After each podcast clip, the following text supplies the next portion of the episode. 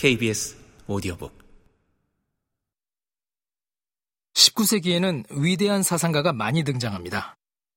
1818년에 카를 마르크스가 태어나고 그 다음에 프리드리히 니체와 지그문트 프로이트가 등장합니다.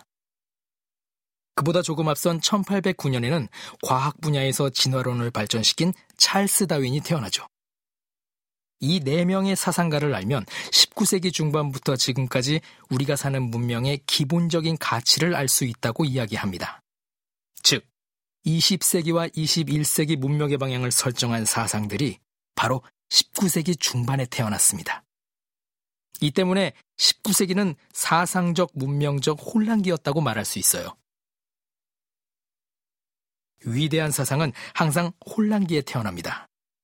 지금으로부터 2500년 전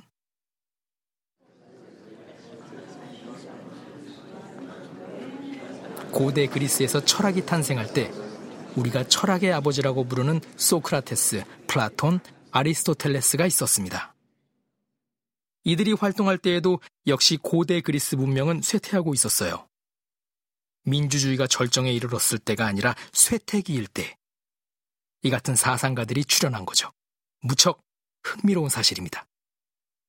우리가 단순히 니체의 사상을 지식으로 얻으려고 그의 책을 읽는 건 아닙니다. 21세기에 우리가 어떻게 살아갈 것인가, 우리 삶의 의미는 무엇인가 등을 성찰하려고 그의 책을 읽는다면 우리는 거꾸로 그에게 이런 질문을 던져야 합니다. 도대체 초인 사상, 권력의 의지 사상, 영원 회귀 사상 등을 발전시킨 이유는 무엇인가? 어떤 문제가 있었기에 우리에게 초인을 가르치고자 했는가? 이렇게 질문을 던져야 니체가 우리에게 쉽게 다가옵니다. 반드시 니체의 사상을 철두철미하게 소화할 필요가 없다는 거죠. 저는 모든 시대는 그 시대의 고유한 병을 가지고 있다고 생각합니다. 우리가 사는 21세기에도 병이 있어요. 그 병이 무엇일까요? 이렇게 생각해보면 이 시대를 살아가는데 조금은 도움이 될 수 있습니다. 니체가 생각한 19세기의 병은 무엇일까요? 니힐리즘. 바로 허무주의입니다. 제가 대학에서 공대생에게 강의할 때 허무주의에 관해 물어보면 대개 허무라는 말은 들어봤지만 허무주의는 잘 모른다는 대답을 듣습니다. 허무 자체는 평범해졌다는 거죠. 허무주의를 아주 간단하게 설명하면 삶에 대한 신뢰가 사라지고 삶 자체가 문제가 되어버린 상태를 말합니다. 만약 어떻게 살면 행복해질 수 있는지, 어떻게 원하는 것을 성취할 수 있는지, 어떻게 꿈을 실현할 수 있는지 안다면 우리는 삶을 능동적으로 끌어안겠죠. 그런데 삶에 대한 신뢰가 사라지고 아무리 노력해도 어떻게 살아갈지 알 수 없다면 삶 그 자체가 문제가 됩니다. 어디서 많이 들어본 소리 같지 않나요?